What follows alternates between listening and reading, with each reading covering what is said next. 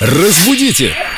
Далее. С нами в студии знаток русского языка, культуролог Виктория Полякова. Вика, привет. Привет, ребят. К тебе вопрос с морей. От Елены роскошной дамы в жемчугах. Елена любит жемчуг, и, наверное, с этим связан ее вопрос. Как правильно поставить ударение в слове «ракушка»? Ракушка или ракушка? Ведь жемчужина находится в ракушках или в ракушках. Вообще, для нас с вами, для тех, кто работает на телевидении или на радио, все-таки ракушки. Но надо сказать, что ракушка стал тоже допустимым вариантом.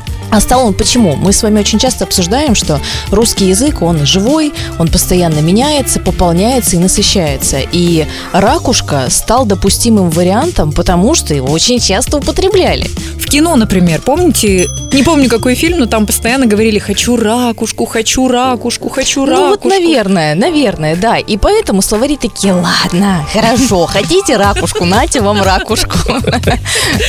Ну что, Елена в жемчугах, я надеюсь, довольна? Можно и так, можно и так. Если вы смотрели тот фильм, можно говорить «ракушка», если не смотрели «ракушка». Можно и так, да. Спасибо, Вика. Заглядываем в словари, ориентируемся на Викторию Полякову, наш Светоч. Наш Спанч Боб. Светоч в нашем подводном мире. Разбудите! Далее.